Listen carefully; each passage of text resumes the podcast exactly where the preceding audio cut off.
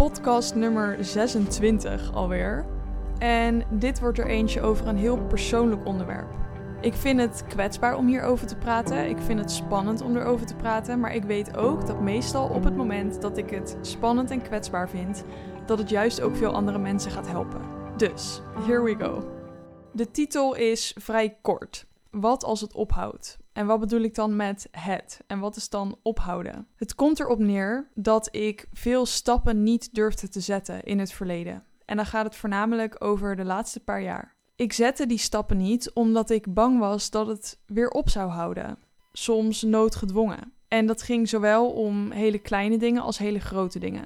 Laat het me verduidelijken voor je. Kleine dingen zijn bijvoorbeeld dat ik uh, in mijn smoothies die ik ochtends drink, dat ik daar een uh, soort vitaminepoeder in wilde doen. Maar ik dacht ook steeds bij mezelf: ja, maar wat nou als ik daar gewend aan raak en dat het heel goed voor me werkt? En dat dat bedrijf dan ophoudt met bestaan. Of dat het gewoon niet meer leverbaar is. En dat ik dan gewend ben straks aan eh, dat het me helpt. En dat het misschien mijn immuunsysteem verhoogt, ik noem maar wat. En dat ik niet meer zonder kan. Ja, misschien moet ik dan maar gewoon niet beginnen. Dus dan zette ik de stap niet. Dit gaat ook op voor grotere dingen. Bijvoorbeeld in mijn bedrijf. En dit zijn ook gedachten die ik gehad heb. Ik uh, ben iemand die heel veel nadenkt. Naast dat ik ook echt doe en stappen zet, kan ik ook heel veel nadenken en soms echt een beetje bijna verloren raken in mijn eigen gedachten. Dat is een proces geweest, zeker nadat ik in een burn-out raakte. En dat gaat steeds beter en ik kan daar steeds beter mee omgaan. Ik veroordeel de gedachten nu niet meer per se die er zijn, maar ik vind ze wel nog heel interessant en dat is ook de manier waarop ik ernaar wil kijken. Nou, een paar van die gedachten zijn bijvoorbeeld: wat nou als ik geld investeer in mijn bedrijf en dat mijn inkomstenstroom dan ophoudt omdat niemand me meer wil boeken? En dat ik dan in de problemen raak. En dan heb ik een investering gedaan. En misschien ben ik die in termijnen aan het betalen bijvoorbeeld. En dan ben ik die investering aan het betalen terwijl ja, het misschien wel helemaal niet goed gaat, om wat voor reden dan ook. Of, en ik denk dat dit een wat tastbaardere is voor iedereen op dit moment, of is geweest in elk geval, wat nou als er hier oorlog komt? En ik heb stappen gezet die ik super spannend vond, maar wat me ook steeds verder heeft gebracht. En ik ben klaar om ervoor te gaan. Maar ja, dan komt er oorlog en dan lijken die stappen helemaal voor niks. Dan heb ik al die moeite en energie heb ik geïnvesteerd in iets wat daarna om zeep geholpen wordt. Of wat als de inflatie steeds erger wordt? Wat als we in een recessie komen? Wat als ik nu focus op een grotere winst, zodat ik volgend jaar een fijne hypotheek kan krijgen, maar dat de huizenmarkt dan nog gekker is geworden? En dat ik daardoor alleen maar weer met hetzelfde probleem en hetzelfde level blijf zitten, ja, dan heeft dat helemaal geen zin. Moet ik er dan mee beginnen? Ja, dan durf ik eigenlijk niet zo goed, want wat nou als het niet lukt? Nou, ik denk dat je hoort dat ik dus met die gedachten best wel heel erg kan nadenken en daar redelijk ver in kan gaan. Ik heb uh, een aantal rampscenario's in mijn hoofd doorgenomen, om het zo maar te zeggen. En wellicht herken jij er ook een aantal. Ik kan me voorstellen dat zeker als het gaat over het gebied van je bedrijf runnen, nou, dat je je best wel herkent in, ja, maar wat nou als ik nu investeer en dat er straks niks meer binnenkomt? Of hè, we zitten nu in een economie waarvan ze zeggen dat de koopkracht steeds minder wordt, terwijl die gelukkig wel hoger is dan vorig jaar. Dat zijn spannende dingen. En dat zijn dingen uh, nou ja, waar we allemaal heel realistisch, denk ik, ook mee bezig zijn.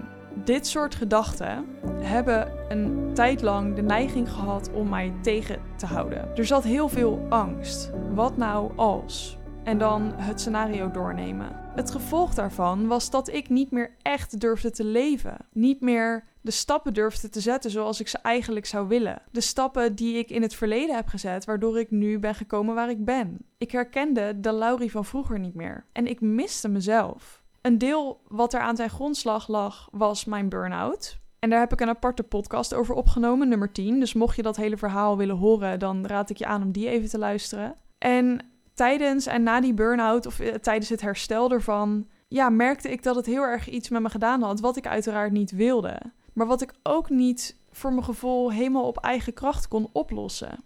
Angst verlamt ontzettend. En ik durf het wel giftig te noemen om daarin te blijven hangen. Op het moment dat je dus constant wat als? Wat als het niet goed gaat? Wat als ik het niet red? Wat als het niet lukt? Wat als, nou ja, noem het maar op. Wat als het instort, et cetera? Wat als ik het niet volhoud? Wat als de klanten me niet gaan vinden?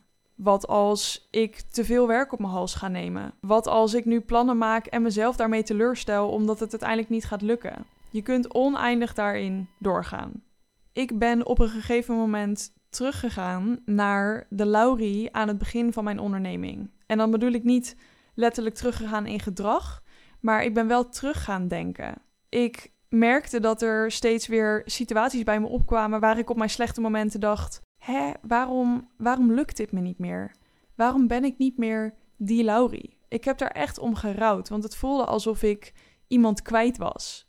Een stuk van mezelf kwijt was. Toen ik begon met ondernemen, had ik één doel. Ik had bij wijze van spreken oogkleppen op. En ik heb er toen de tijd nooit over nagedacht dat er een optie was dat ik het niet ging halen. Ik wist gewoon zo zeker, dit is wat ik wil doen, dat de optie om te falen niet bestond in mijn hoofd. En dat wilde niet zeggen dat het allemaal compleet alleen maar volgens plan verliep, maar wel dat wat er ook gebeurde, dat ik meeging in hoe het wel kon. Dat ik creatiever eromheen ging denken. Dat ik ging kijken, oké, nou, uh, dit is het probleem, hoe komen we bij de oplossing? Een aantal jaar geleden verdween dat dus een beetje. Ik nou ja, zat op het punt dat ik in mijn burn-out helemaal niet eens meer kon lopen. En dat is natuurlijk het allerheftigste deel. Maar daarna ga je door een hele lange periode van reflectie en van ja, bezinning, zou ik bijna willen zeggen. Waarin je steeds voorgehouden wordt met: dit is waar je nu zit. Hoe komt het dat ik hier nu zit? Hoe komt het dat ik in deze situatie beland ben? Welk gedrag heeft mij hier gekregen, om het zo maar te zeggen? En ik werd bang om stappen te gaan zetten, omdat ik dacht dat ik het niet meer kon, dat ik het niet meer in me had, dat ik het misschien wel kwijt was. Dat was ook dat stukje rouw waar ik het net over had. Een voorbeeld van iets wat ik eigenlijk heel graag wilde, maar dus niet durfde, was het coachen. Ik wilde al coachen voordat COVID begon. Ongeveer een half jaar daarvoor had ik echt dat ik dacht: ja, ik, ik moet dit gewoon gaan doen. Ik deed het toen al twee jaar een beetje. Maar ik merkte dat dat meer de kant was die ik op wilde. Ik wilde minder zelf het filmen en het fotograferen doen. Dat wilde ik zeker nog wel doen, maar in mindere mate. En meer de kennis over gaan dragen en andere mensen helpen om hun bedrijf echt omhoog te helpen. Maar ik deed het niet. Ik zette de stap niet. Want wat als het zo zou blijven? Wat als ik zou zeggen: ik ga minder bruiloften aannemen zodat ik tijd overhoud voor die coaching om dat op te gaan zetten? Het was heel veilig op dat moment om fulltime bruiloften te blijven doen, want daarmee was ik verzekerd van inkomen. Ik besef me dat dat misschien een beetje gek kan klinken, omdat ook bruiloften natuurlijk freelance is en het is op basis van aanvraag. Maar de aanvragen stroomden vanzelf binnen. Ik hoefde daar op dat moment in verhouding maar heel weinig voor te doen om nog wel steeds gewoon volgeboekt te raken. Dus je kunt je voorstellen dat dit voor mij een hele reële angst was. Dat hij in elk geval heel reëel voelde. Het heeft er dus ook voor gezorgd dat ik het uitstellen van die coaching twee jaar lang heb volgehouden. En de hele tijd dacht ik: ik weet dat ik dit wil gaan doen. Ik weet dat het er zit, maar ik zou niet weten hoe. Ik vind het veel te spannend. Ik kan dit waarschijnlijk allemaal niet. Kijk maar naar wat er de afgelopen jaren bij me is gebeurd. Uh, nou ja, ga zo maar door. En ook de gedachte: wie stopt er nou met iets wat succesvol is? Ook als ik niet helemaal ging stoppen in de bruiloften, dacht ik, ja, mensen gaan waarschijnlijk een mening erover hebben. Ik had in het verleden bijvoorbeeld ook wel videografen gevolgd die dan stopten, waar ik heel erg fan van was en dat ik dacht, hè, hoe kun je nou stoppen op het moment dat jij eigenlijk hartstikke goed gaat en je films zo fantastisch zijn? Ik snapte daar helemaal niets van. Totdat ik er dus zelf stond op dat punt. En ik wist ook, ik moet gaan minderen, ook om de passie te kunnen behouden. Als ik wil zorgen dat de opdrachten die ik nog aanneem, dat ik daar hart en ziel in kan steken, dat ik daar net zoveel passie en enthousiasme voor heb als in het begin, dan is het noodzaak voor mezelf om te gaan zorgen dat ik daar de ruimte voor creëer. Ik voelde het dus ook echt van binnen. Ik wist, het gaat verkeerd als ik het niet doe. Ik wist dat ik de stap moest zetten. En die stap zetten was in mijn geval om bij een coach te gaan die heeft mij weer perspectief in laten zien. Die heeft mij laten geloven in mezelf. Zij geloofde in mij. En zeker de eerste maanden dacht ik echt, nou, ik. oh, veel te veel dit. Ik weet het allemaal niet. En hoe dan? Maar zij zag het al in me. En ik had iemand nodig die weer tegen me zei: hey, ik zie wat er in jou zit en ik zie dat jij dit kunt. Ik geloof dat ondernemerschap altijd gaat over de mogelijkheden zien. Iets waar je op persoonlijk vlak ook veel profijt van hebt. En andersom ook. Op het moment dat jij als persoon veel meer denkt in oplossingen in plaats van alleen problemen, dan ga je dat binnen je bedrijf waarschijnlijk ook beter kunnen handelen. Op het moment dat je alleen denkt in angst en tekort en wat als, is de kans heel groot dat je de stappen niet durft te gaan zetten. En dan ja, ga je misschien bijvoorbeeld gewoon maar terug naar het voor een baas werken. Ik wil je uitdagen om de vraag daarom om te draaien. Dus niet wat als het fout gaat, wat als ik het niet red, maar wat als het fantastisch wordt. Wat nou als het wel gaat lukken? Wat nou als ik mijn dromen ga overstijgen en veel verder kom dan dat ik ooit had gedacht? Dit is wat er bij mij uiteindelijk gebeurd is. Ik leerde weer dat stukje van mezelf kennen waarin ik wist: hé, hey, het komt goed. En ook al gaat het niet altijd 100% volgens plan, soms is het alleen maar beter dan wat ik bedacht heb. En soms zal ik er omheen kunnen denken en kan ik met een creatieve oplossing komen. Het is hetzelfde als wanneer je aan het fotograferen of aan het filmen bent.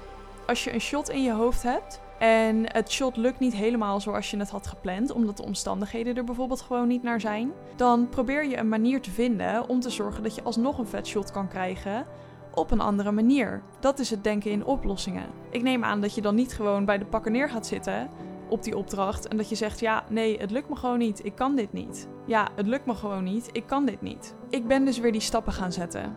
Het gaat niet over het niet hebben van de angst. Angsten zijn ook menselijk. We hebben allemaal bepaalde angsten. Maar ik denk dat het wel heel erg gaat over hoe ga ik ermee om. En dat gaat in stapjes. Het is niet altijd in één keer een switch en die staat aan en dan ga je. Het is een proces. En zo ging het bij mij ook weer steeds meer van wie is dit? Ik herken mezelf niet. Naar hey, volgens mij kan ik dit weer. I got this. En ik zie dit steeds bij mijn coaches terug. Het is een proces wat er hè, tot op zekere hoogte dus ook bij hoort. Je gaat van angst en moeheid naar excitement, omdat iets waar je eerder dus bang en overweldigd over was, omdat dat nu lukt. En dan daag je jezelf weer opnieuw uit. Dat klinkt heel vermoeiend. En dat kan het ook worden als je niet weet hoe je daar adequaat mee om moet gaan. En welke stappen je te zetten hebt. En ik heb af en toe nog een angstig of moe moment. En die mogen er zijn. Maar ze definiëren mij en mijn gedachten niet meer. Je bedrijf, je motivatie, je creativiteit en noem maar op welk vlak dan ook, houdt niet op zolang je erin gelooft en stappen zet om het waar te maken. Soms zal iets niet lukken. En dan mag dat ook. Dat betekent niet dat je faalt. Dat betekent dat je leert. En daar is denk ik het echte onderscheid tussen ondernemers die overeind blijven, terwijl de rest stopt omdat de angst te groot wordt. Bijvoorbeeld in een economie waarin het spannend is, of in onzekere tijden omdat je niet weet wat er gaat gebeuren op de huizenmarkt, de inflatie, noem het maar op. En het gaat natuurlijk niet op voor elke situatie. Het is veel gelaagder dan alleen de angst. Het wil niet zeggen dat als jij de angst niet hebt, dat het automatisch altijd alleen maar goed gaat. Maar je eigen houding daarin maakt wel een heel groot verschil. Wellicht voel jij ook dat je volgende stappen mag gaan zetten. Maar weet je niet welke dat zijn, omdat je al heel lang vastzit in die beperkende gedachten of in die angsten, in het wat als. Je staat het jezelf misschien niet meer toe om groter te mogen kijken dan je nu doet. Misschien zie je het perspectief zelfs helemaal niet. Dan wil ik je vragen om de vraag die ik mezelf stelde op te schrijven en voor jezelf te beantwoorden. Wat nou als het fantastisch wordt? Wat is er dan mogelijk voor je? Op die manier leg je de weg voor jezelf weer open. En misschien vind je het dan alsnog lastig om de volgende stappen te zetten, hè, omdat je bang bent om terug te vallen in die angst en dat het enthousiasme daalt. Maar weet dat je mij dan altijd een bericht kunt sturen. Ik ga graag met je in gesprek om te kijken naar wat ik voor jou zie en hoe je geleidelijk aan naar jouw fantastische scenario toe kunt werken, naar dat droombeeld. Mijn droombeeld is dat ik veel meer fotografen en videografen ga zien opstaan voor wat ze waard zijn. Dat er niet meer 1200 euro voor 6 uur gevraagd wordt. Want het klopt gewoon niet met wat je aan minimum überhaupt zou moeten verdienen. Ik droom van een generatie die weet waar ze voor staan. Net als dat wanneer jij kleding bij de Chanel bijvoorbeeld gaat kopen, die weten ook heel goed waar ze voor staan. Die spreken niet een doelgroep aan die ze niet kan betalen. Daar zijn ze helemaal niet op uit. Daar zijn ze niet in geïnteresseerd. Dat is wat mijn droom is. En dat ik daaraan kan bijdragen en op die manier de hele industrie een beetje kan opliften. Dit verhaal was best wel vol met persoonlijke gedachten en kwetsbaarheid. En ik ben heel benieuwd wat jij herkent. Voel je vrij om je eigen verhaal met me te delen? Ik ga er altijd zorgvuldig mee om. En ik hoop dat dit jou inspireert of je aan het denken zet. Je kunt me vinden op Instagram, laurimeriam.nl. Fijne dag!